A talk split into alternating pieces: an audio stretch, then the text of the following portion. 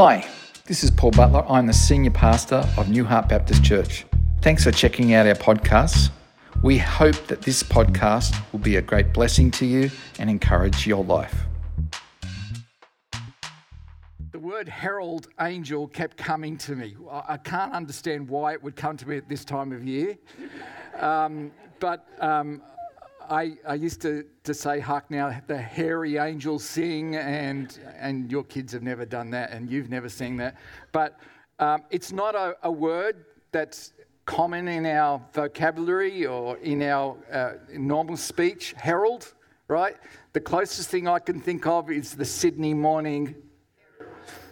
Um, a Herald car, is there? Yeah, I've never heard of that. Um, so, um, but a herald, um, that's a picture of an angelic herald. Um, and in the stories of Jesus' birth, there, there's a lot of angels happening. Have you noticed that? So in Matthew, we learn that an angel comes to Joseph and tells him what's going to happen. And he's a bit freaked out. Uh, can anybody else tell me what other angels appeared and to who?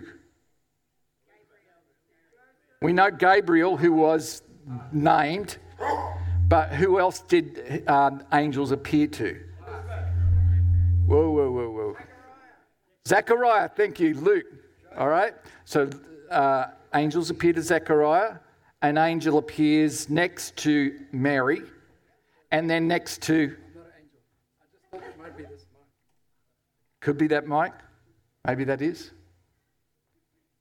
Is he an angel?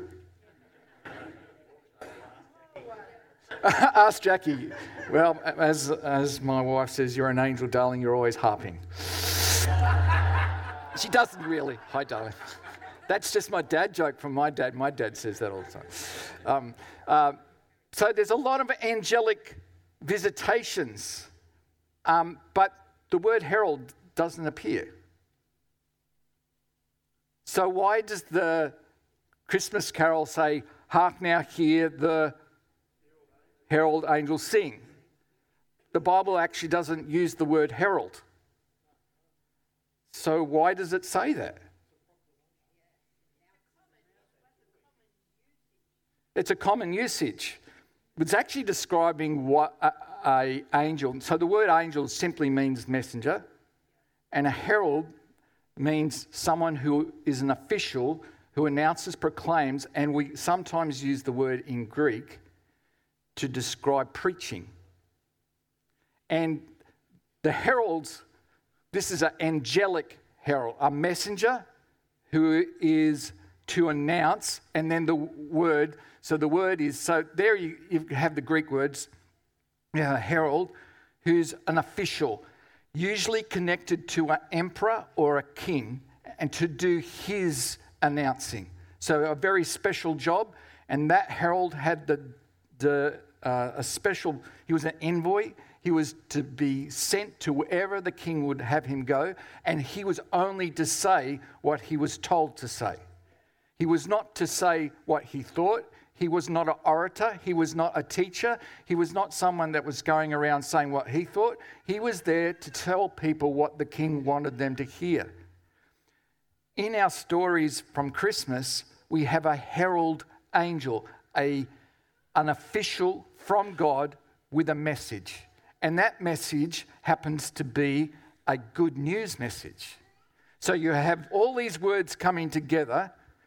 And what's really interesting is, is that this all was happening in the background behind Christianity.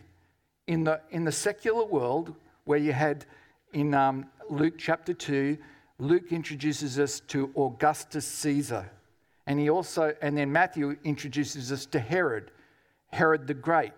And all these secular terms, but these kings and these emperors all had official heralds who were in their court, and they would write out, they, they would have a scribe, and the king would say, Take a note, and the scribe would write down, and then he'd give it to the herald, and he'd say, All to heralds, because there would be multiple heralds going in every direction, go and take this message to the kingdom.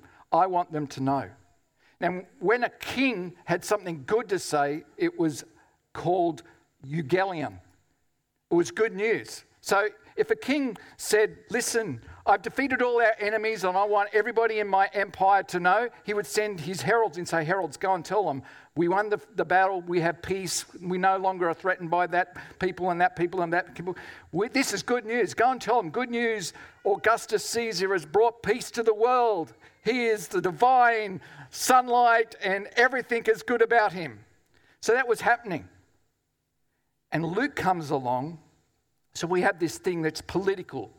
It's about the good news of, of the empire, of kings, of emperors, and then God, who created all things, who rules over all things, sends his angelic messengers, his heralds, to do what?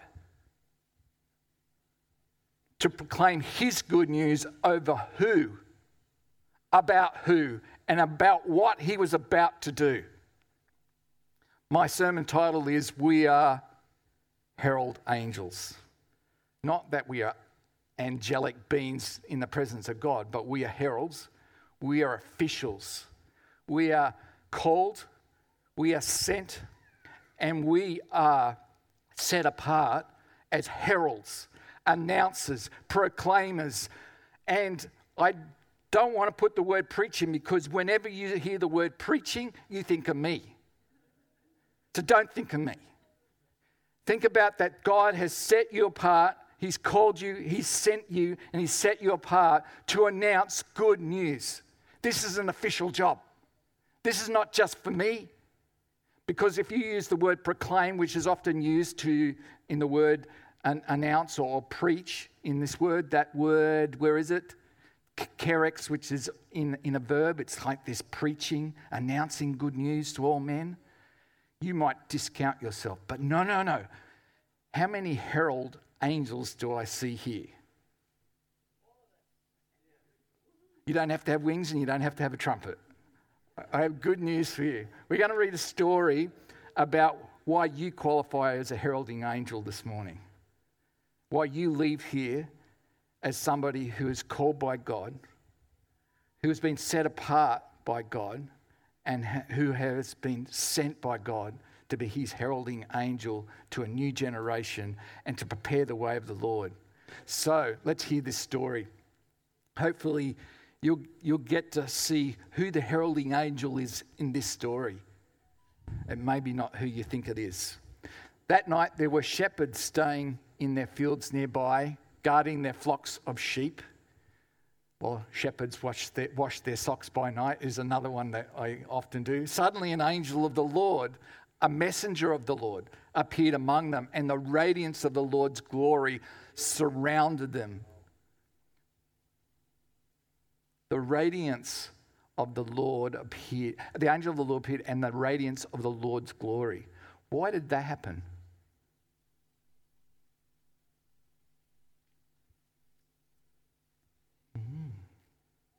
Why is there the Lord's glory surrounded them? Came from the presence of God. Um, do you know when we spend time in God's presence, His glory gets on us? Uh, think about Moses who went up to Mount Sinai and spent time in the Lord's presence, and he came down and he was so filled with the glory of God that his face beamed and it scared people. When you spend that time in God's presence and you seek his face, his glory gets on you. I think it can be seen. Not with natural eyes, but it can be seen and people can sense this person has been with God. How, how does that, what does that look like? It glows. But, Glows, what's that look like in, in your experience with people who are close to God? You know, the glory of God was such on Paul and Peter that it said that even their shadow, people would walk past in their shadow and people would get healed. That's pretty close to Jesus, don't you think? The glory of God, the power of God, all that He is, gets on us and then it gets on others. It's really incredible. But The angels who spend time in the presence of God, they're, they're, the Lord's glory surrounded them. It wasn't their glory, but that got on them. And when they got sent by God to the shepherds, uh, the, the glory just come around and they were terrified. That's the shepherds. But the angel reassured them. Don't be afraid, he said. I bring you good news that will bring you great joy to all people. Here's an interesting thing uh, I don't use the word gospel, not because it's wrong, but it's because it's a word that people don't get. Most of us have heard the word gospel, I think it was in one of our songs perhaps this morning, but I don't use the word gospel because the average man doesn't understand the word gospel. So I use the word good news, which is exactly what it is. It was good news when um, the, angels, the angels were sent with good news. But you could even put the word gospel there. I bring you gospel that will bring great joy to all people. I've got to tell you, we've got to get that little sentence and we've got to embed it in our brains, in our hearts, and we've got to understand this. The good news that you received that gave you great joy is a great joy to every person who takes hold of it.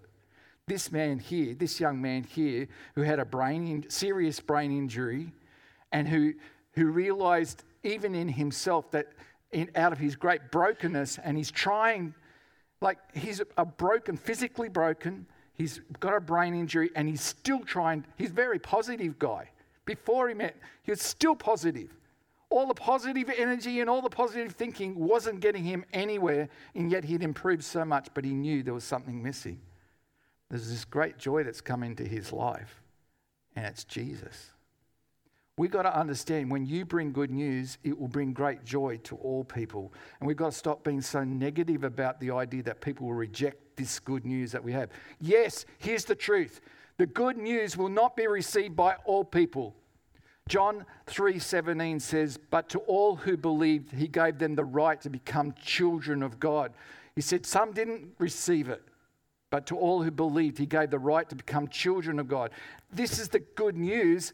Not everybody wants it, but I've got good news. There are lots of people who do, and it's great joy when they get it. The Savior, yes, the Messiah. The Savior, Jesus, yes, Messiah. What's the other word for Messiah? Christ, Jesus, Christ, the Lord. These three words are the big three words about the good news Jesus is Yahweh, God, Son of God. Jesus is Savior. That's his name, Jesus. And he is Messiah, Christ. His name is everything that we need to know about the good news. He became human, Jesus.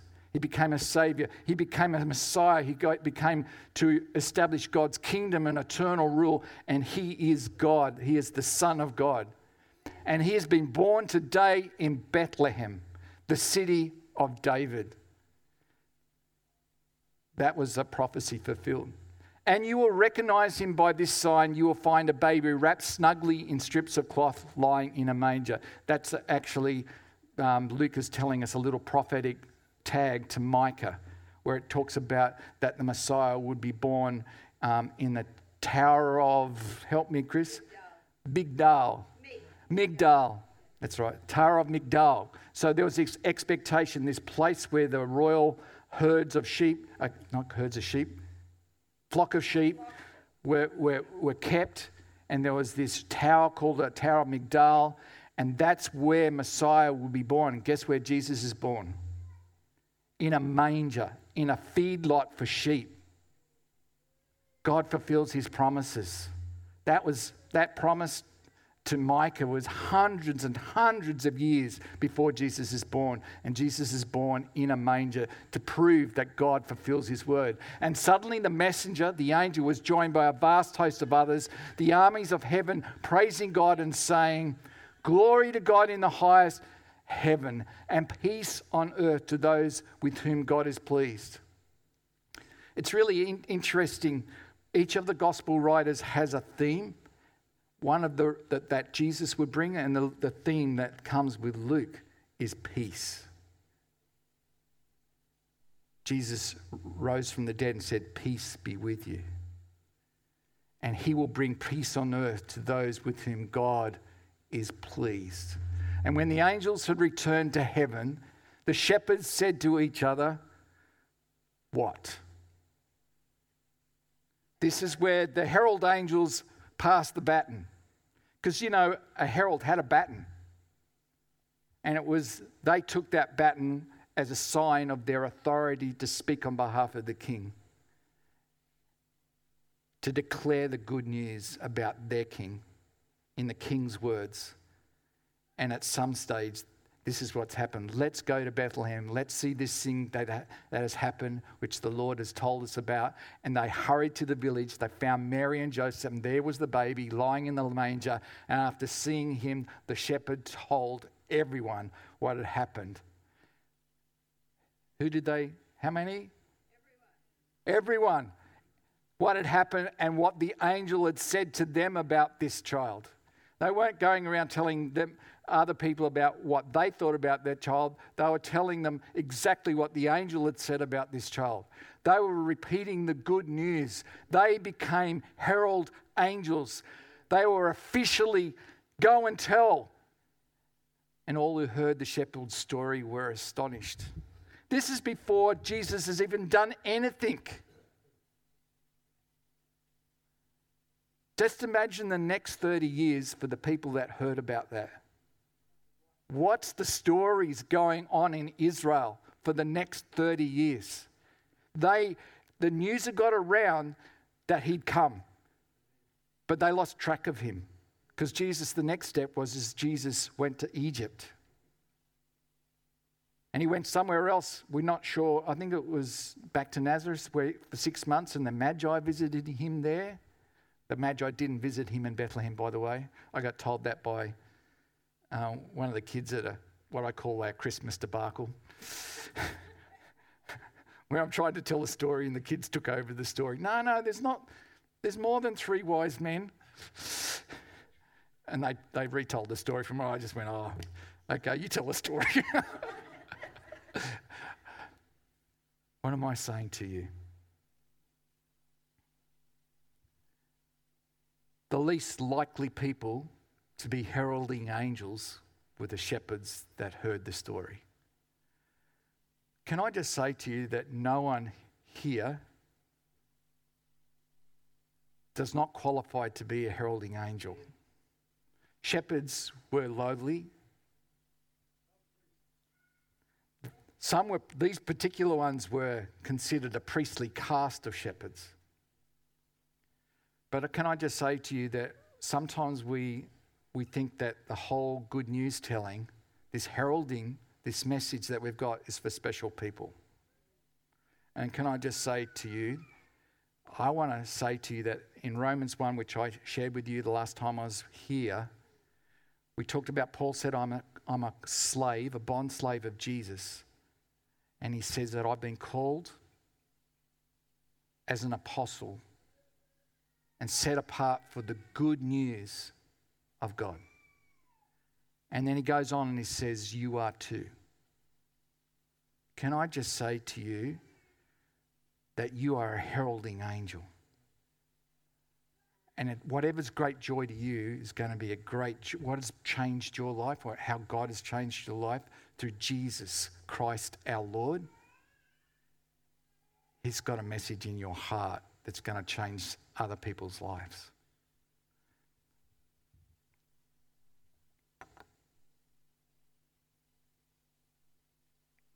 I truly believe our world needs Jesus. And I truly believe that the message of good news has been given to the church of Jesus Christ to be heralded throughout the earth so that all nations.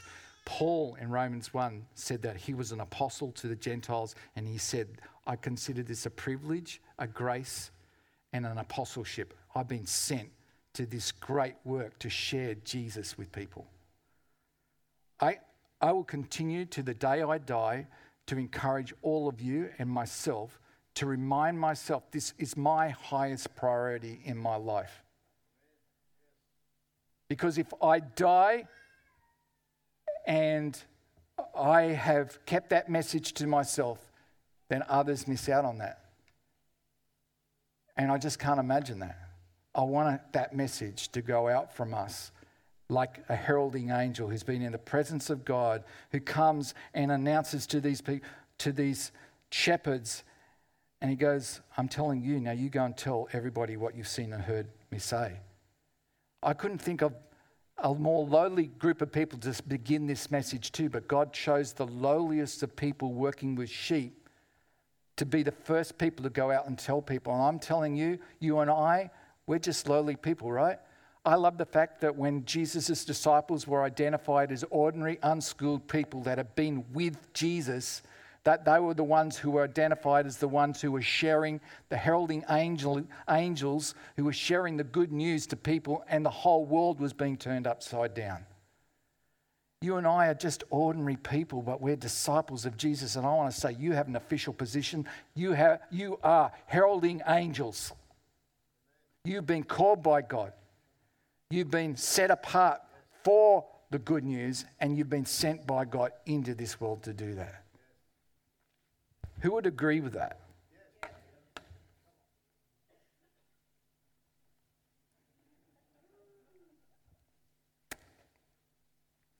I'm going to pray and, and um, I'm going to give you one act, activation for you to do this week.